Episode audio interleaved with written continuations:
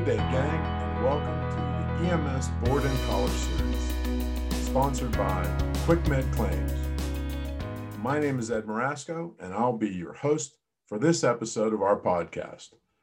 Today, we're going to touch on a leadership topic that's near and dear to my heart, and that is succession planning. Look, EMS is a relatively young profession, and some of the challenges based, faced by our community today are old world problems for many of our peers around both healthcare and the public safety sectors. As the early leaders in our profession approached their golden years, probably for the first time in our, uh, our history, the question of future leadership looms large. We face substantial clinical, operational, and financial challenges. As a community, we pride ourselves on preparation and planning, along with the flexibility to adapt to changing circumstances. Let's face it, it's the nature of our work. We have to get out in front of it, and we have to make sure we can pivot on a dime when things change, whether we're taking care of patients, responding to a disaster, or any other real general EMS operation.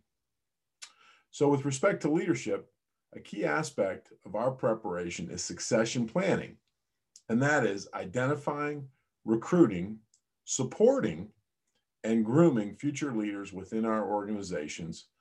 It's one of the most important responsibilities that we have.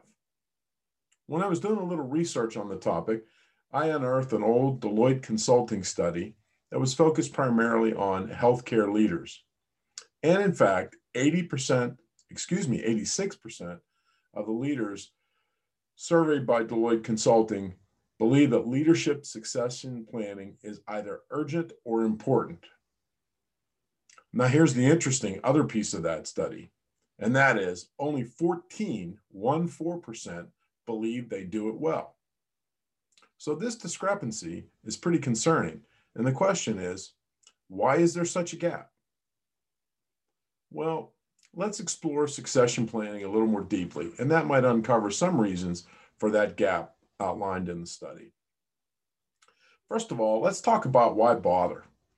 What are the key benefits of effective succession planning? Well, number one, one of the benefits is likely going to be stronger culture. The proactive process of identifying and advancing leaders who embody the organization's mission, vision, and values drives more alignment throughout the organization. Let's face it, when you're out there talking about these important items in the organization, you're trying to identify uh, members of the team who might be aligned, the word gets around. If we grow leaders who are aligned and at the same time we send a clear message to those within our organization who may not be aligned, then we're helping move that cultural uh, uh, uh part of the enterprise forward. The second thing is we have an opportunity to identify a more diverse group of leaders. If we carry out a very objective, unbiased identification process, more than likely, we're going to end up with a diverse and effective leadership team. It's important that we're very deliberate in this approach and that we really truly identify those folks who are on board and want to eventually find themselves with more leadership responsibility in our organizations.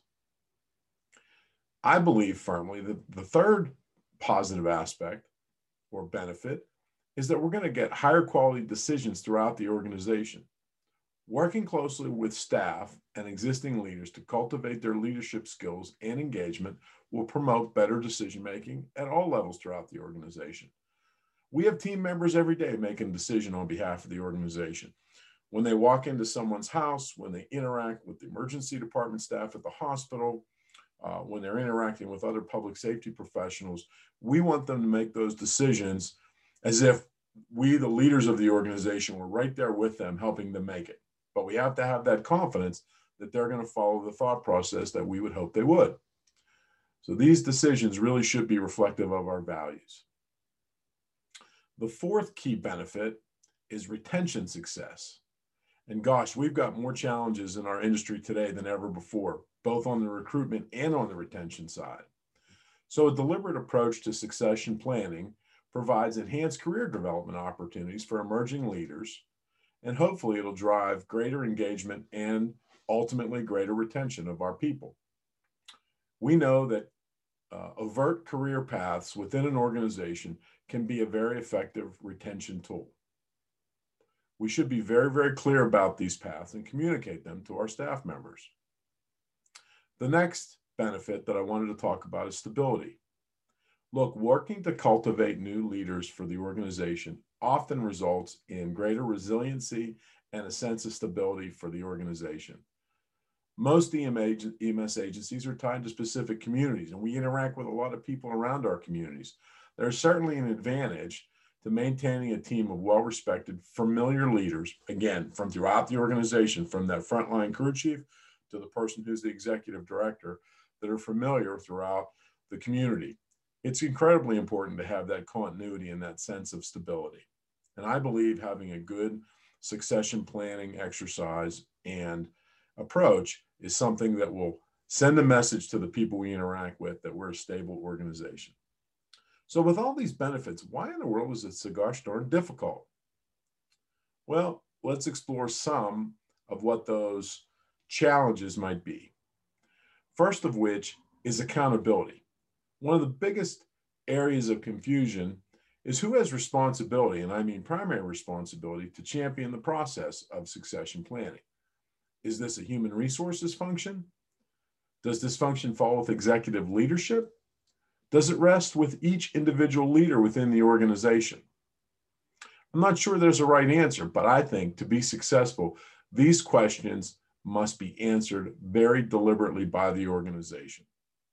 And perhaps, just in my humble opinion, the answer might be that there's a little bit of accountability at all of those levels that I mentioned. Now, the other thing that makes this a challenge is it can be kind of nerve wracking. Let's face it, the process of identifying and coaching's one replacement is not always a comfortable process. It's human nature for us as individuals to desire, desire some level of stability and predictability in life, especially when so many aspects of life around us these days are out of our control. So, in the middle of a pandemic, with all the challenges leaders in EMS face, do we really want to be out there trying to identify the person who's going to replace us at some point in the not too distant future? But I would argue with you that one of the most important roles we have is to identify and groom our replacement, whether that's this week, next week, or 10 years from now. Very important that we spend that time and energy. The next area of concern might be stability concerns. Identifying and cultivating new leaders implies that change is coming. It's often difficult to battle the perception that working to develop new leaders necessarily means that the existing leaders are on their way out. And if us if we're going to be effective, for us to be effective as leaders, we certainly don't want that perception that we are lame ducks or short timers. So some constituents out there within our organizations may view this as a lack of stability within the organization it's important to communicate throughout the organization at all levels what our intent is. And that is that we want to grow the talent we have in the organization and help every team member reach their full potential. If we communicate that effectively, we can certainly allay any fears about instability. The next challenge is time horizon, right? Solid succession planning is something that truly evolves over time. Is it a long term exercise? Many leaders view the expectations and incentives as more short term, uh, a more short term part of their orientation. In other words, they're focused on the here and now and trying to achieve those goals that have been laid out for them in this year. And if really succession planning is something that we consider a long term exercise, if I'm a leader, am I really going to focus on the long-term exercise of succession planning versus the four or five objectives that have been outlined for me in this particular year. So there's a little bit of a, of a dichotomy there. And, and if we're really going, going to make it an important part of our, uh, our leadership sort of expectations, then we have to make sure that we're tracking and measuring the results, even if they don't really come to fruition until several years downstream. It requires a mindset on the part of our existing leaders that covers both short term objectives and long term goals. So, we identified some of the positives and some of the challenges. Where do we go from here? Well, I think succession planning is something we need to be very, very careful and very, very thoughtful about. But it's also something that we need to be motivated for. We need to make sure that it's a priority for our organization. And that means everybody from the frontline supervisor all the way up to our board of directors.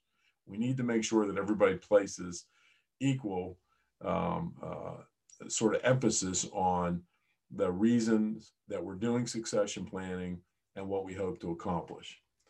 And look, for no other reason, be selfish. For many of us, there is an expectation that we'll stay in, uh, stay connected to the communities that we currently serve throughout our EMS careers. We may live during our golden years in these same areas. We may come back to visit family and friends as we age. We may still have loved ones who will be lifelong residents of the communities we're currently serving. Our goal should be to entrust our EMS organization to the best, best and brightest that we have available to us as we approach the time in our lives when we may be more apt to use the services than to provide them. In these challenging times, it's important to understand that quality leadership is more important than ever before. So I leave you with those thoughts with respect to succession planning. Thank you so much for listening. We're delighted that we've had such a welcome response to our podcast here at Quick Claims, and we're anxious to continue to be in front of you and provide useful information. So have a great day, and as always, hey, be safe out there.